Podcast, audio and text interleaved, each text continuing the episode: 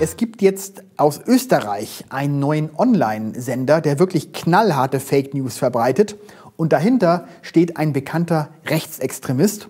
Ein durchgeknallter Pseudowissenschaftler der rechtsextremistischen Szene. Neonazi-Verein Neonazis. Die Nazi-Fratze, rechtsextremistische Hetze, verschroben naiven Zuschauer, Schwurbelbroschüre, unbewiesene Thesen, Geld zu verdienen. Wutbürger, apokalyptischem Gedankengut, Irrgarten einer durchgeknallten Ideologie. Woher Magnet die Gelder für seinen Sender hat, ist indes auch nicht so klar. Das Spiel mit der Angst, das die Kasse klingeln lässt. Nazis, Nazis. Die Mediatheke bietet noch viel mehr Beiträge, die gar nicht auf YouTube veröffentlicht werden, sondern nur exklusiv auf unserem Sender Massengeschmack TV. Es lohnt sich also zu abonnieren. Jetzt 14 Tage kostenlos testen.